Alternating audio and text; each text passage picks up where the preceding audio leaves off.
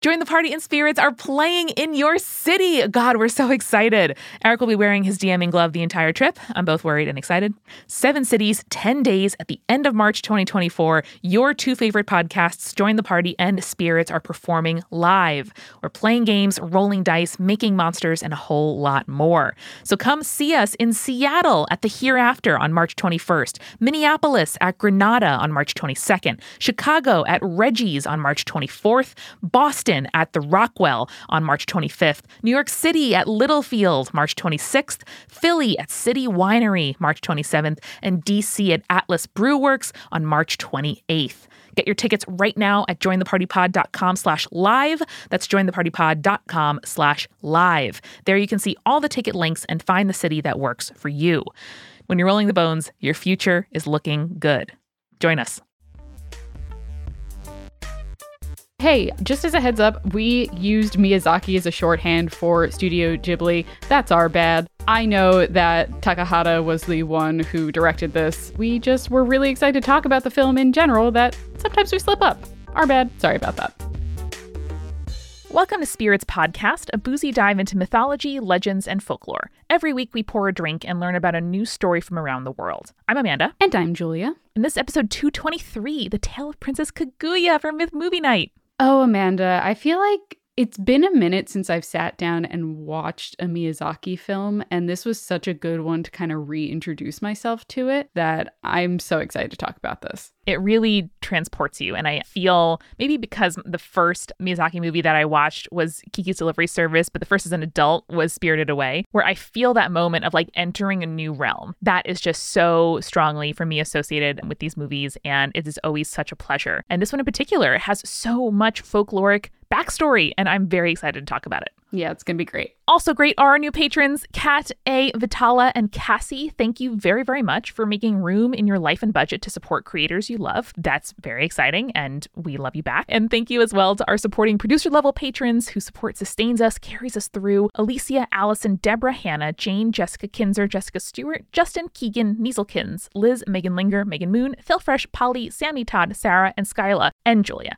cannot forget those legend level patrons who definitely would not beam me back up to the moon. Audra, Drew, Jack Marie, Key, Lada, Mark, Morgan, Nico, Royalty, Renegade, Sana, and BM Up Scotty. I would go ahead and get them a jeweled branch from a distant land and not fake it and then not pay the people who made it. Hell yeah. I would kind of sow gold in their gardens. Nice. I love it. And speaking of gifts, Julia, is there anything that you have enjoyed reading, watching, and listening to this last week? Amanda Blaseball is back. Blaseball's back. I'm so excited. I love Blaseball so much. They went on such a long break, and the fact that it's back now brings such joy to my life. It's like a website that you can watch and stay updated on that has no consequences whatsoever. And that is so freeing. And I love them so much. But it also has all the consequences, Amanda. It's so good. It's you can Exactly. invest as much as you want into Blaseball, and that's what I really like. They also added some new teams, which uh, shout out to the Ohio Worms. Incredible. We we love you, worms. You are a vital part of the ecosystem. They're fantastic. They're not my favorite team because I'm Hellmouth Sunbeams until I die, but the Atlantis Georgias are an incredible team. It's a very good name. It is the best name ever, and I just I also want to give special consideration to the worms because like Ohio, you are vital, but people overlook you. I'm glad that you're in the league. But listen, people, Blaseball is incredibly fun. You do not have to like baseball to like it. It is like fantasy sports for nerds and people who like mythology and fantasy. And we know that you are in that group. So go to blaseball.com. It's like baseball but with an extra L. Blaseball.com and check it out. And please tweet us your team affiliations. We would love to see them because we are just so invested in this very consequential sport.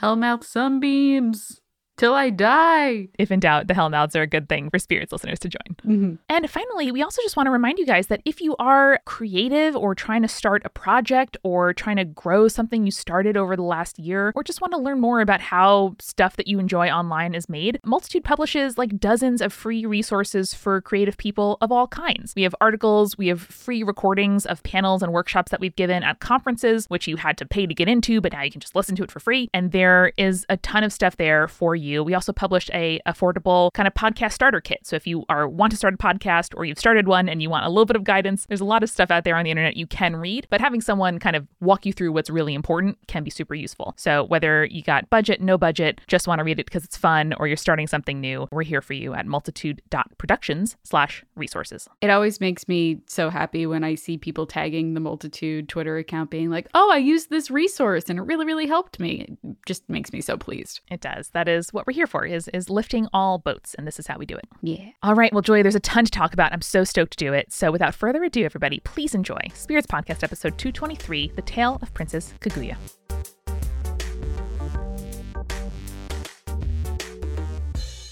So, Amanda, I am extremely excited to be talking about another Miyazaki film. I know that we we touched on Princess Mononoke, but this one is just we're not even going to do the 2-minute summary like we usually do for this episode because this is just a film that adheres so closely to the original text that it just wouldn't make any sense. So, we're going to tell the story, but I wanted to talk a little bit about the film too before we really got started. Uh, came out in 2014. It was nominated for the Academy Award for Best Animated Feature at the 87th Academy Awards. It lost to Big Hero 6, which is a very fun film, but Princess Kaguya is visually stunning. It is done in a style that is very similar to like traditional Japanese art. It is very kind of sketchy throughout it. It's absolutely beautiful. And it's also like to this date the most expensive Japanese film ever made. Really? Yeah, it cost $49.3 million. You know, Julia, I think when you are Miyazaki, you're allowed to spend so much money on a movie. And I mean, I feel like I can see it. And even though, like, I think seeing stills from the film doesn't really do the animation justice because, like you say, the, the style looks kind of simplistic or almost washed out, like color wise, but that's totally not how it appears when it's in motion, where it's more like a painting has come to life. Yeah, and you know, it's really interesting because it is one of the newer Miyazaki films. So it's not one that a lot of us, if we grew up with the Miyazaki films, had kind of a nostalgia for. Like, I feel like a lot of people have a nostalgia for Spirited Away, for Kiki's Delivery Service, that kind of thing. But this one is new and feels really fresh. And you can kind of tell it's new from the cast choices that they made. You sure can, Julia. Yeah, this is 2014, and Darren Criss is the romantic lead, and you're like, mm, yeah, this is height of Glee time, so that makes sense. Yeah, you got Daniel Dae Kim and John Cho playing great bureaucratic roles, which I love. You got Lucy Liu in there. Mm-hmm. You love to see. Also, James Marsden made his way in there. And of course, Chloe Grace Moretz plays the lead in the English dub. I like to watch subs usually, but there were so many familiar voices in the dub that I could not listen to that version because I was like, oh no, it's too much. I have ADHD, so the subs kind of, if it's a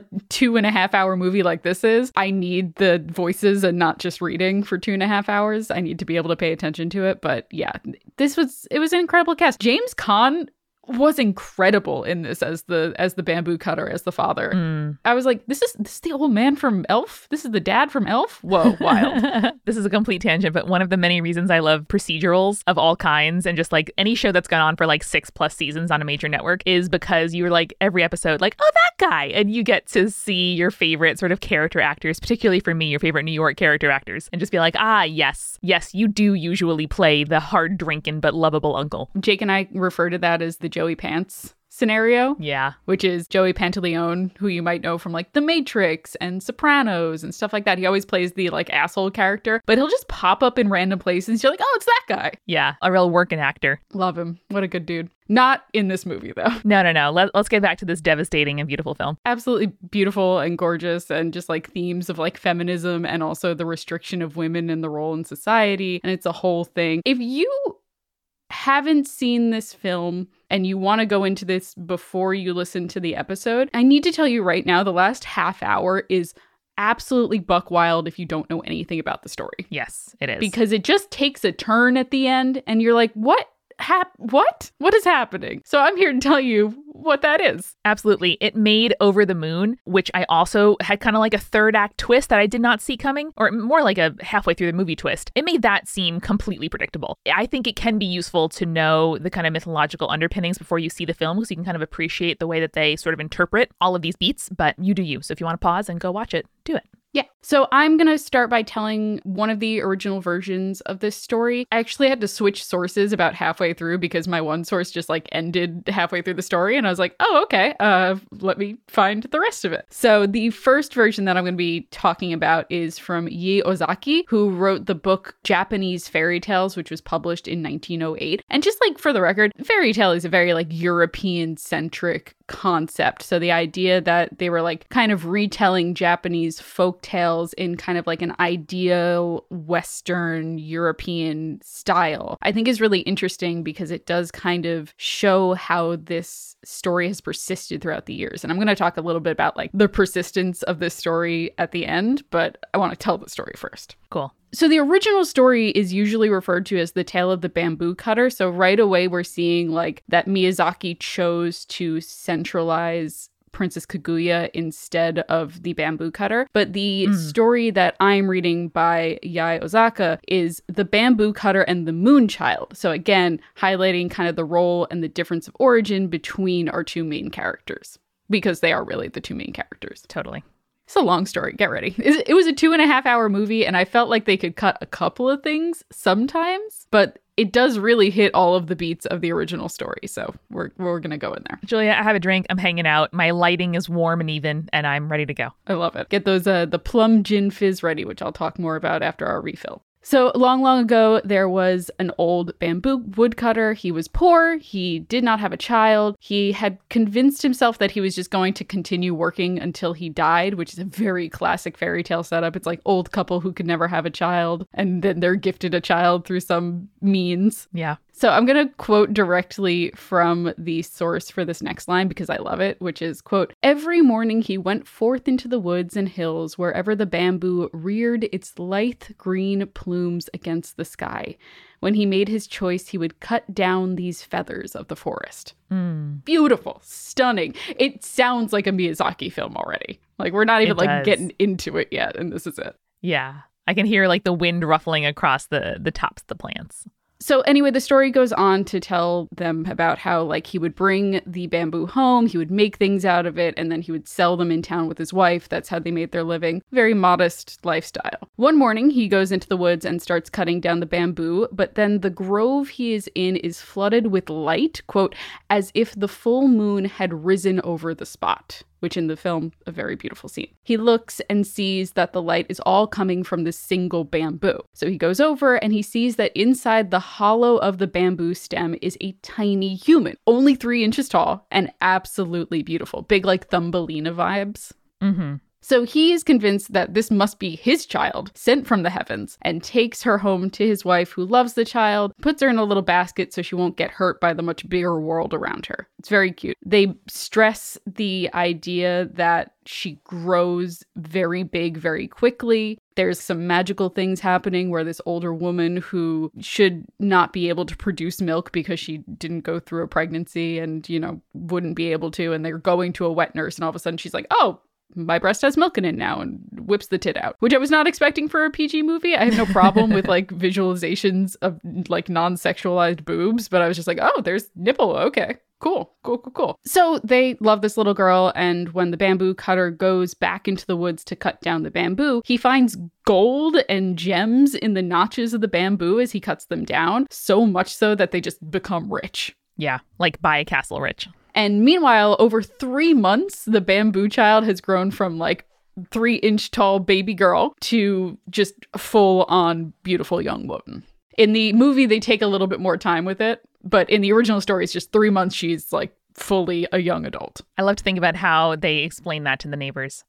Or maybe they don't, and everybody's like, shit happens. Yeah, in the film, everyone is very chill with like, oh, that old couple has a baby and now she's like a full adult three months later. That's wild, huh? There's also a full plot line in the film itself that is not mentioned in the story with kind of like childhood love and her learning about the world and growing up, albeit quickly, but like still as like a baby into a toddler, into a child, into like a young teen. No, no romance, no Darren Criss in the original plot. and I think that definitely makes sense as a as a focus on the princess versus the bamboo cutter, but I'm sure we'll get to that. yeah, they're really trying to just give her things to be attached to because she needs things to be attached to in order for the plot to pay out later. But we'll see more about that when we get there. All the like simple trappings of a human life and I think that's that's one of the things I like the most about Miyazaki movies is even the like there's so much to love that's fantastical and inventive, don't get me wrong, but also the depictions of like meals and dressing and you know holding a parent's hand and whatever. Like that's the kind of stuff that just makes me start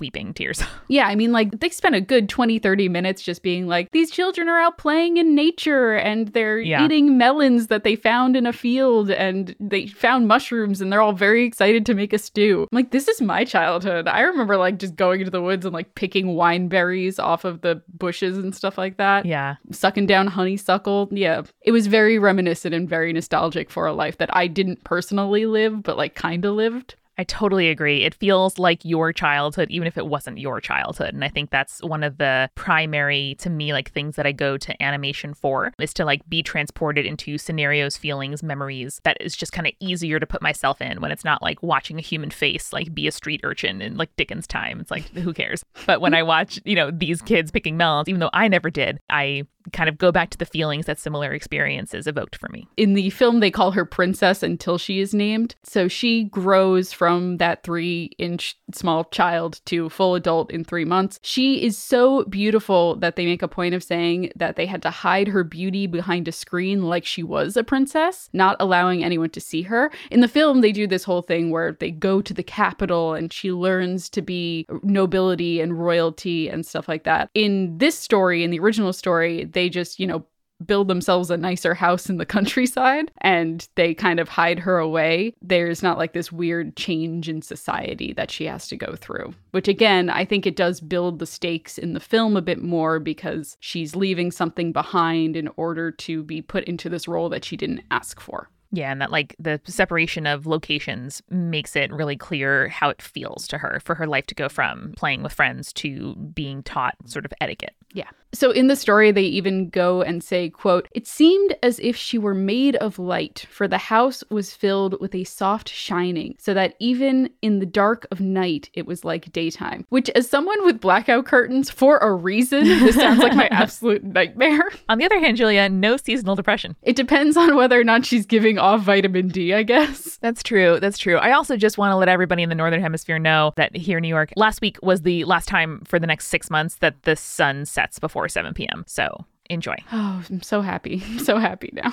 despite the fact that she's glowing like daytime and I would never be able to sleep. The story makes a point that she just has this kind of calming, benign presence that could bring joy to people simply by being around her. They like say something to the effect of like when the bamboo cutter was feeling down, he would just go sit by his daughter and would feel at peace, which is very sweet. Even if that wasn't like a supernatural ability that she had, just the idea of like, oh, spending time with my daughter brings me joy is really very, very sweet. Yeah, it does. And I I'm so curious too that like this film is made, I'm guessing, primarily by people who are parents or like at the age where like most of their peers are having that experience whereas I have only had the experience of being a kid. And so looking at this movie from the lens of the child versus the lens of the parent, I imagine is just so different. It's sort of one of the things that I'm looking forward to um, of getting older and kind of seeing my perspective shift and like my, you know, friends have start to have different experiences is like you get to read a book for the first time again and kind of like see how those things change because because from the kid's perspective, I see how that could be kind of suffocating, but that's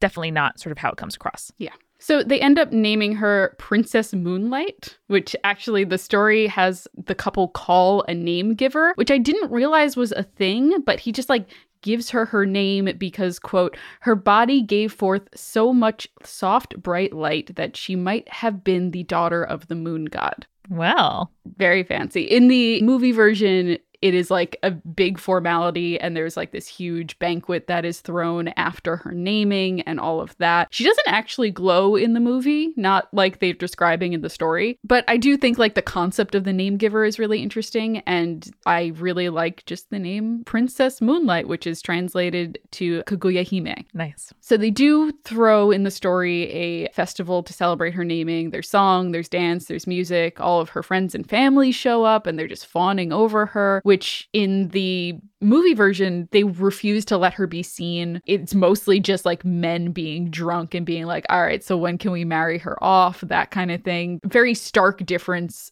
in how the movie portrays this kind of celebration versus how the story itself portrays the celebration. Mostly because I imagine the movie is being told, you know, at least partially by women and like people who have gone through this process before, whereas the story being told originally in the 9th and 10th century is probably a little bit more like this is how things are done and this is a cause for celebration. This is fine. So quickly, fame of her loveliness kind of spreads throughout the land, and many suitors show up to try to win her hand, and they just want to see her. Yeah. Like they've been hiding her behind this screen. They just want to see her. She's supposed to be beautiful. They just want to see this lady. Julia, it's almost like it's a metaphor for someone who can't experience a regular human life, just wanting to experience it. Mm-hmm, mm-hmm. so they're trying to peek through holes in the fences. They're climbing trees just to get the chance to see her from a distance. But the old man and his wife refuse anyone who comes by. They're just like, no, no, no.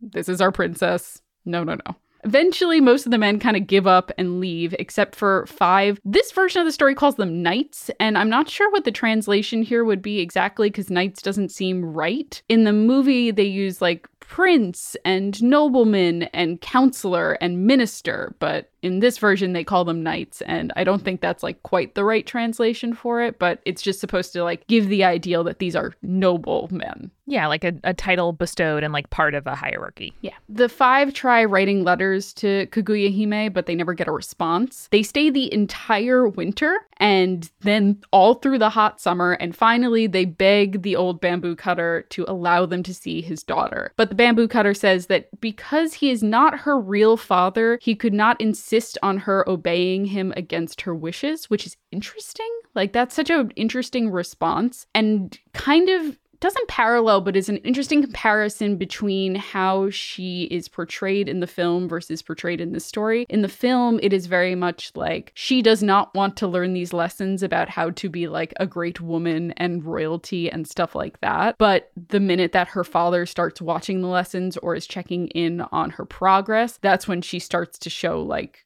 oh, yes, I know how to play this instrument, or yes, here's my calligraphy, or something like that. So the idea that he cannot ask her to obey him is not even a question really in the movie because she only acts kind of her rank when she is around him. So eventually, these five suitors go home, but they find that they just cannot rest because they do not understand why they were spurned in such a way. They're just like, I don't get it. No one's turned me down. I'm so rich and handsome and have lots of money and, you know, great power. You say yes to me. That's what you say. Mm-hmm. Mm-hmm. So again, they return back to the bamboo cutter's home and they beg the older man to plead their case to Kaguya Hime. He listens because he does like kind of feel bad for these guys. They've spent at least half of the year kind of just waiting outside his house to see his daughter. And he's like, yeah, that's not great. So he brings their cases to his adopted daughter. And I want to quote it directly because this is one of the few instances that we see dialogue in this story. So the bamboo cutter says,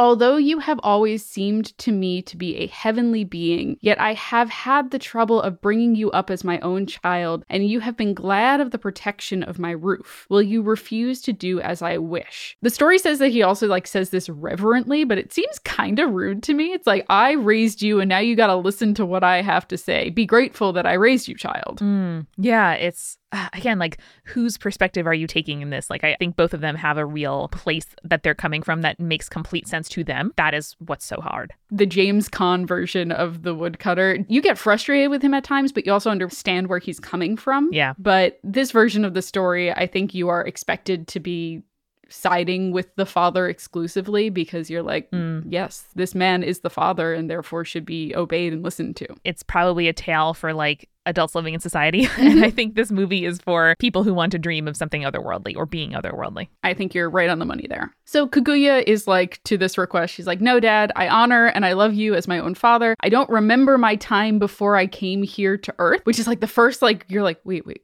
before you came to Earth, where, where did you come from?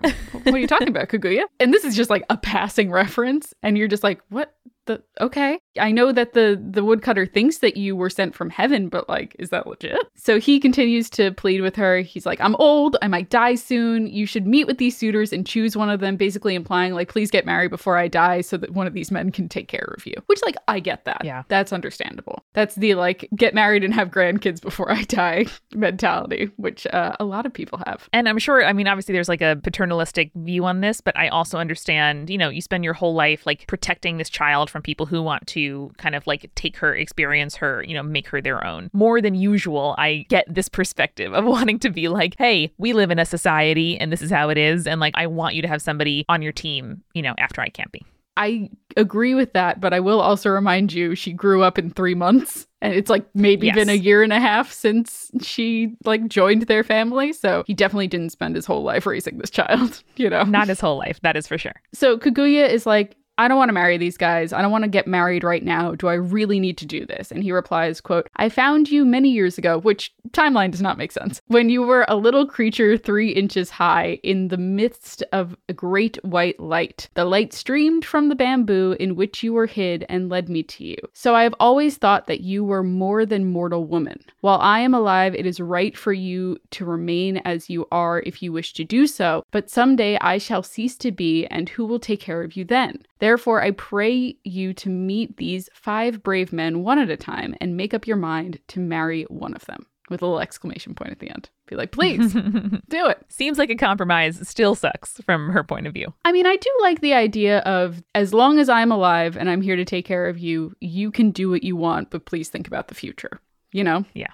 But she's like, okay, well, what if they don't think I'm as beautiful as the rumors say I am? Like, what if they're wrong? And what if they decide to marry me and then their heart changes and turn on me after we're married? And she's just like really unsure about this whole thing. And she's like, I don't think this is wise. This doesn't seem legit. And the old man is like, Yeah, okay, you know what? Fair. But if you're not going to see these men, who will you see? Like, these guys have clearly been denying themselves like food and sleep and comfort just to get a look at you. What more can you demand of them? She's like, I never asked for this.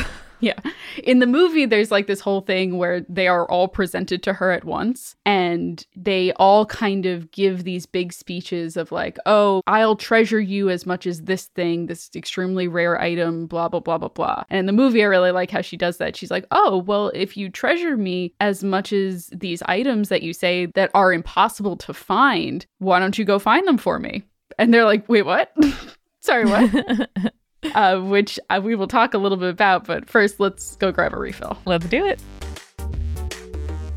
This episode is sponsored by BetterHelp. And if you take one thing away from spirits, I hope it's that talking about mental health and getting help and support is, in fact, a badass thing to do and not uh, a terrible thing or a thing that you should not talk about. And I get my therapy through BetterHelp, which is amazing because A, it's great to do remotely, especially in, in like these times, TM, but also you get to match with somebody with a sort of set of experiences and specialties that you might not be able to access locally. It's also more affordable than traditional offline counseling. And if you want to switch counselors for whatever reason, it's free and really easy to do so, which is not how it works when you have to like shop for a new therapist traditionally. And BetterHelp has just been great to work with. I've really enjoyed and I mean, enjoyed, uh, done a lot of growing through therapy in the last couple years. No, I, I enjoyed ultimately, but I love that we get to talk about the importance of therapy and mental health each week with our BetterHelp sponsorship. So if you want to try it, please go to betterhelp.com slash spirits, where listeners of this show can get 10% off your first month of counseling. That's betterhelp.com slash spirits. Speaking of great ways to take care of your mind and your body, sleep is incredibly important for your mental health. And I have been getting the best sleep of my life ever since I downloaded the Calm app. We are super excited to work with Calm. They're an app that is designed to help ease stress and get the best sleep of your life. And when you want to like relieve anxiety and improve your sleep, you just end up feeling better in your everyday life. And they have a whole library of programs that are designed for healthy sleep. There are soundscapes, there are guided meditations. They have those incredible sleep stories that have voices like Kelly Rowland and Laura Dern. I love the Laura Dern one, it's great. There are over 85 million people around the world who use Calm to take care of their minds and get better sleep.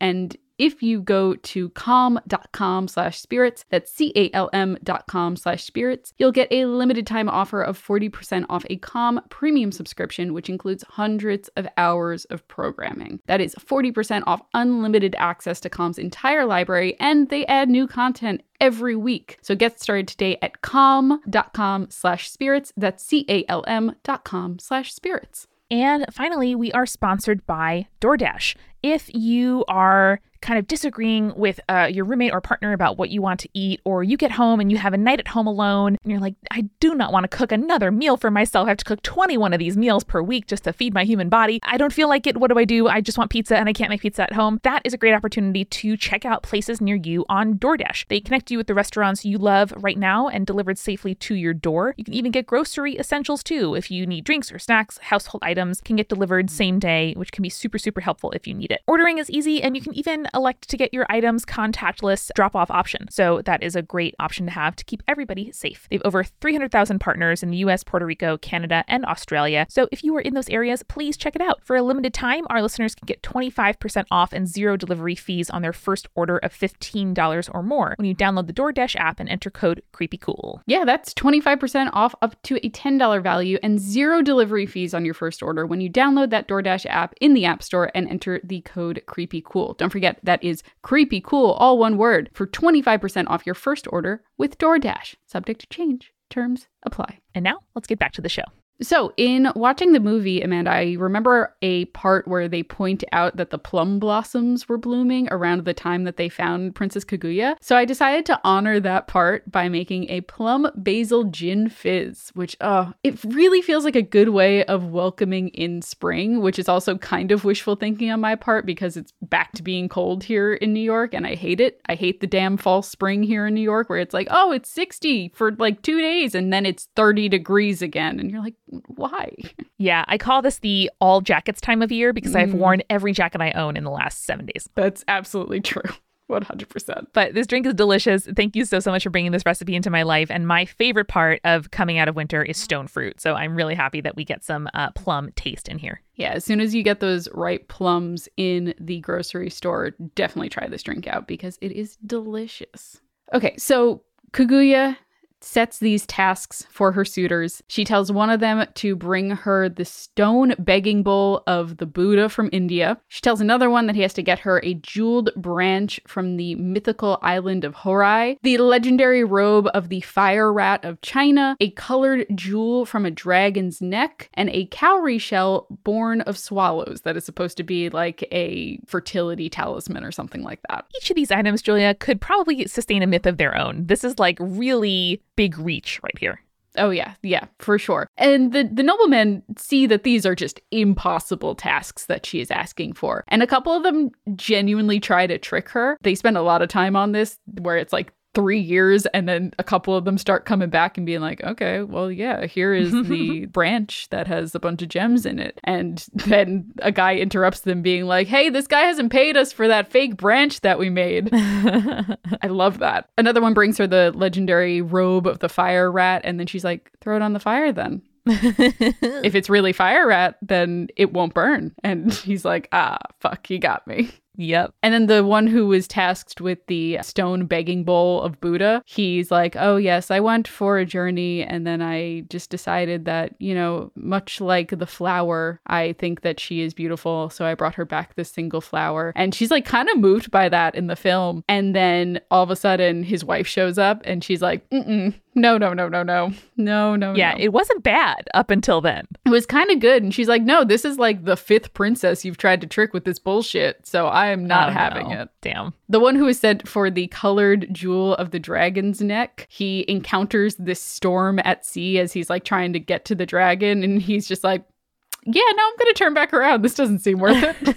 a lot of reasons why this might not be worth several years of my life. Mhm. And then the final one who probably had the easiest one I feel like in terms of just trying to find the thing was the the cowrie shell born of swallows and he ends up dying because he falls from a very large height and breaks his back.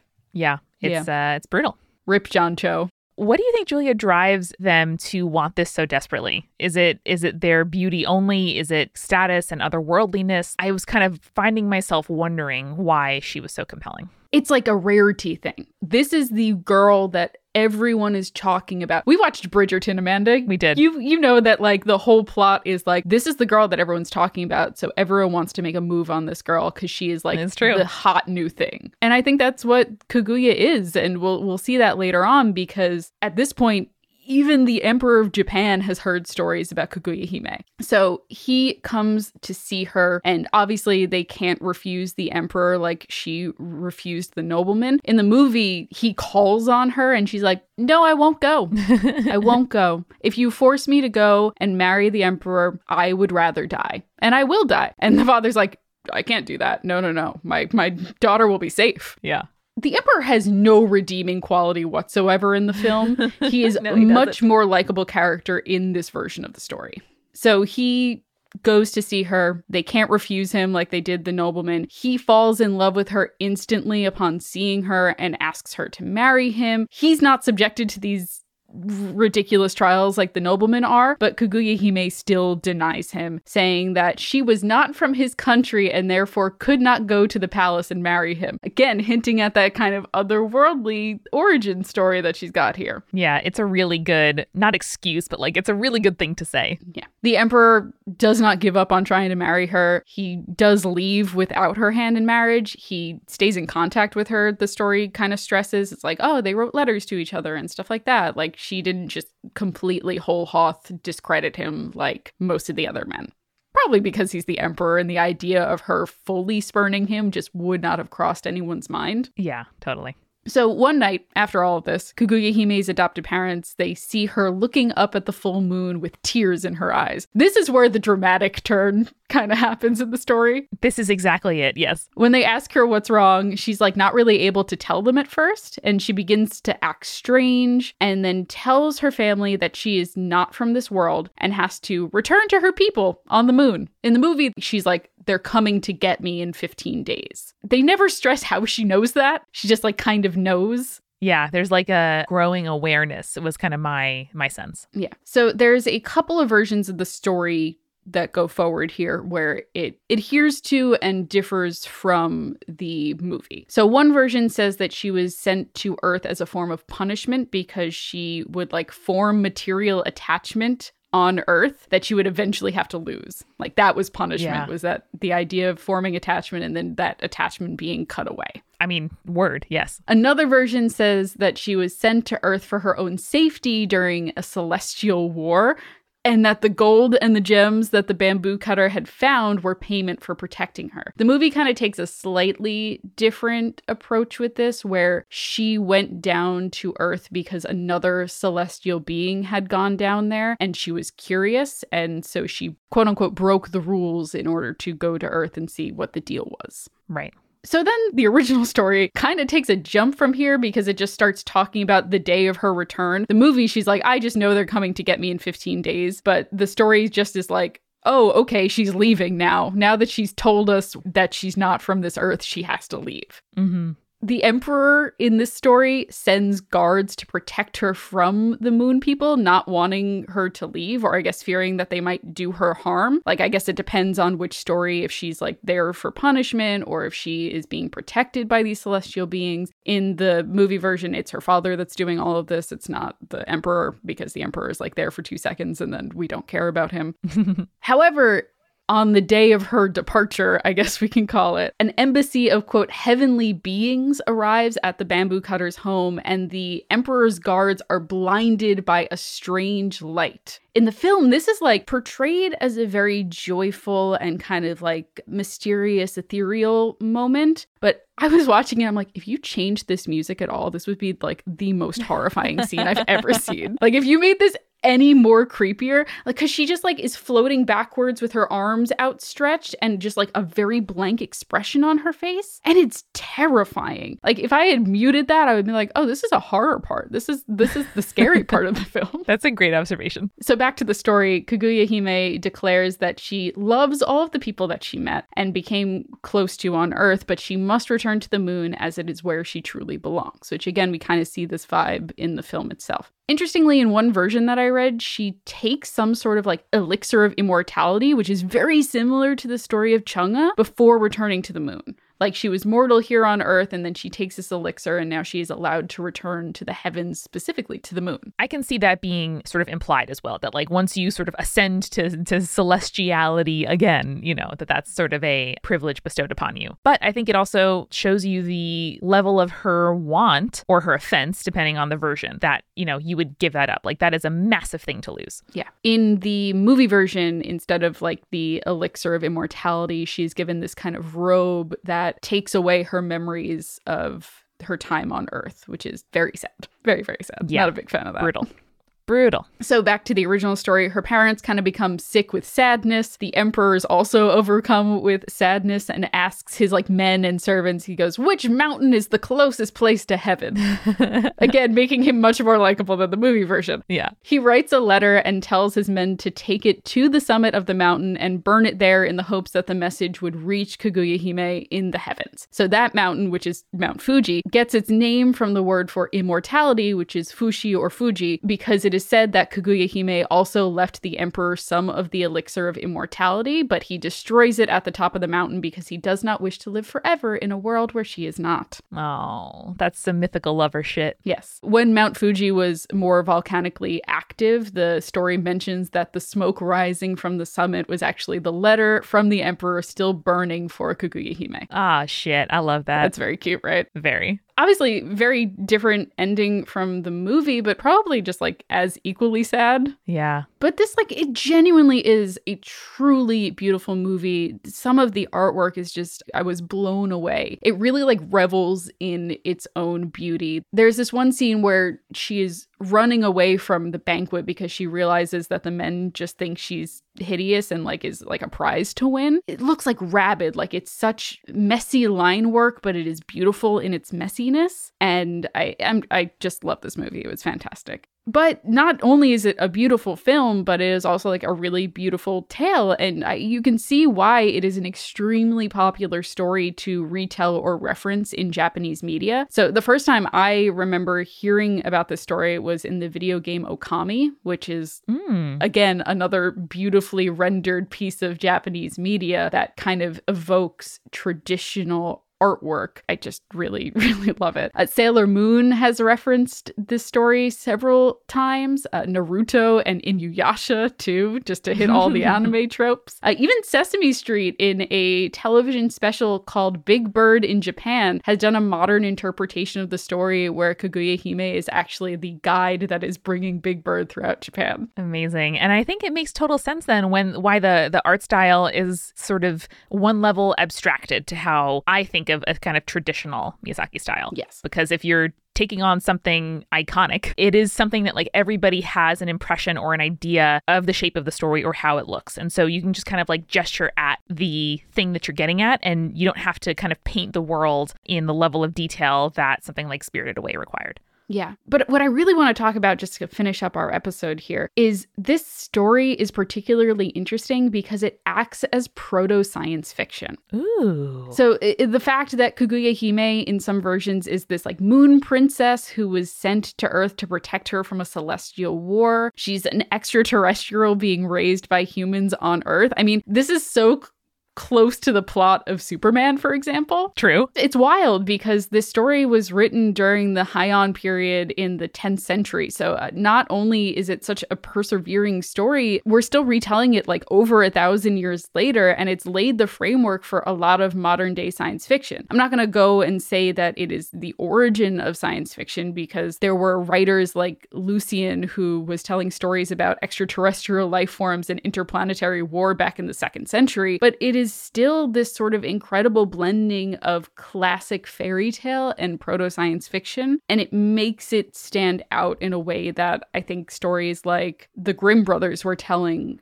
don't quite. Totally. As always, like I'm just kind of left sort of stunned by the way that human beings have been interested in the similar themes and similar questions, you know, yearning for similar things throughout time. And this is absolutely fascinating. And I want to go check out a couple different translations of Tale of the Bamboo Cutter and read it myself. Yeah. This is not something that I touched upon in the retelling of the story, but the moon people, when they come to take Kaguya Hime away, they arrive in something that is like very similar to our understanding of like a UFO UFO or a flying saucer. Oh, interesting. I saw it as like a like a cloud pancake, um, but it definitely amounts to the same thing. Yeah, that's the the movie interpretation has like the Buddha on it, and it is very like I am on a chariot on a floating cloud or something like that. But the way that it's described in the story itself is very kind of like flying saucery like it is a that specific kind of shape more importantly at least to me this isn't the only japanese story that features a woman in a flying saucer ooh really yes i'm going to quickly send you a picture as I go into this next section. Whoa. So, Amanda, there are two versions of a story from the 19th century one in 1825, one in 1844. In both versions, there are these Japanese sailors who notice that in the ocean, there is this strange vessel floating in the water. It is circular, it has glass windows, and it has a lid at the top of the ship. So, what they do is they haul this vessel onto the shore, and when they do, a mysterious and beautiful woman emerges from the ship holding a mysterious box. Ooh. Her clothes are very clearly not Japanese. She refuses to let anyone touch the box, and they're just unable to communicate with her because she does not speak the language. So it becomes clear that they wouldn't be able to get any more information from her, so she gets back into her ship and she floats back out to sea again. But that is only one version of the story. That's the very simple version of the story from 1844. The earlier version from 1825 has a lot more going on. So, in this version, the woman has bright red hair and bright red eyebrows. Wow. The tips of her hair are white. And the box in this story is described as being a little bit bigger because one of the locals announces that he thinks that this woman is a foreign princess who had an illicit love affair, but the lover was beheaded, and the princess has been banished to the strange ship as a form of punishment with the head of the lover. Sure, sure, sure. And the villagers are scandalized by this story, which probably isn't true. I mean, this guy just feels very confident in his guess. like he just he extrapolates very far from this woman doesn't look like us and has a box. What size is that box? Oh, a head shaped box? Oh, okay. Yeah. I mean, yes. Okay. Gotta be the head of a beheaded lover from your illicit affair. So the villagers are like, oh, this this uh this hussy has come to our land and we must get rid of her. So they push the woman and her ship back into the sea and it just floats away. That's it. I really like the sort of egocentrism of like, well, clearly, if I was someone's lover and got beheaded, they would love me so much that they would carry my head around in a box. That's kind of the er feeling going on behind all of this, in my mm-hmm. opinion. Mm-hmm. But UFOologists love this story and they love the story of Princess Kaguya because they can point towards this as early sightings of aliens and UFOs. It's a pretty common belief among them that the craft in the story that I just told was some sort of flying saucer that crashed into the sea and that the woman was an alien attempting to kind of just blend in not succeeding, but just trying. They also point to the fact that the woman's clothes were made of an unnatural substance, and also the design of the ship is very similar to most showings of UFOs just in modern culture. I wanted to throw that in because I think like pre 1950s UFO and like alien sightings are really interesting. And I also think that it's really cool because there's a couple of like hints in the Princess Kaguya story where she's like, I don't remember my time before I came to Earth. And that's very similar to like the memory loss that people who claim to have been abducted by aliens have and that sort of thing. So I just think it's, I think it's neat. I think it's a cool little like crossover event there. Yeah, that, that's an interesting intersection and crossover. And I, I also think that, you know, you can find evidence of your hypothesis anywhere you look. Like the, that's what the human brain is best at. And certainly, I'm sure there are examples of like a, you know, a person on a raft washing up. Uh, submarines are a thing, you know, like particularly, I imagine for like an isolationist country, the sort of themes of like some foreign unknown arriving on shore is like a theme that I've seen in lots of like artistic works. I do think it's fascinating fascinating. And I think any interest that leads us to learn more about themes or, you know, fundamental texts of places that aren't ours is a good one. Absolutely agreed. Basically, overall, as a film and as a story, I really do love this version and this story as a whole. I love the blend of what I see as kind of the classical European fairy tale tropes and then something sort of proto science fiction. And it just feels uniquely Japanese. And I can understand why this story has persisted for as long as it has, because it genuinely is something beautiful and unique. Fabulous. Well, thank you for bringing it to my attention. I definitely fell in that kind of chasm of like, it was released after my childhood Miyazaki movies, but before as an adult, I realized how good they are and want to watch them now. So it was a real joy to watch. And I hope that everybody, whether or not you grew up with the tale of the bamboo cutter, checks it out and watches this movie and enjoys, you know, this fundamental, beautiful folktale. Hell yeah. Do it up. Thanks, Miyazaki. Another one for the books, Miyazaki. and remember, stay creepy. Stay cool. Thanks again to our sponsors at betterhelp.com slash spirits. You can get 10% off your first month of counseling. In the DoorDash app, you can use code CreepyCool for 25% off and zero delivery fees on your first order of $15 or more. And at calm.com slash spirits, you can use code spirits to get 40% off a Calm premium subscription.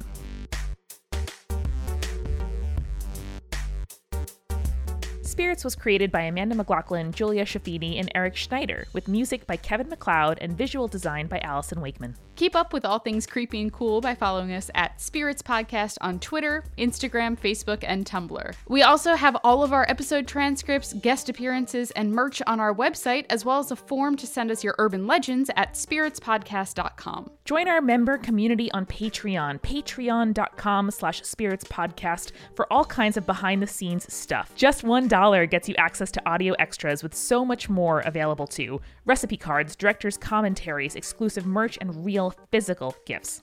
We are a founding member of Multitude, a collective of independent audio professionals. If you like spirits, you will love the other shows that live on our website at multitude.productions. And above all else, if you liked what you heard today, please share us with your friends. That is the very best way to help us keep on growing. Thank you so much for listening. Till next time.